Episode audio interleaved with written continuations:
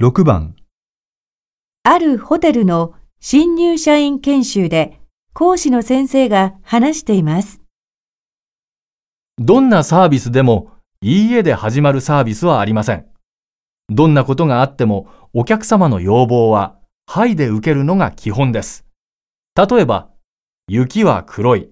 と言われても、答えはまず、はいです。そこには必ず事情や理由があるわけで、それを最初から、いや、絶対にそんなことはありませんと答えてしまえば、話は先に進まないし、その時点でサービスはストップしてしまいます。はいという答えは、相手を受け入れる気持ちの表れです。それは相手の品位を高める言葉なのです。ですから、どんなに難しい相談も、ひとまず、はいと受け入れた後に、詳しい事情を聞きながら対応策を考えるように努めてください。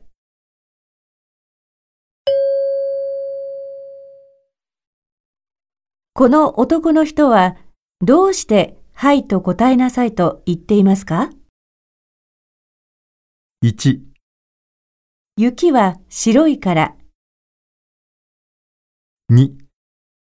相手の品位を下げるから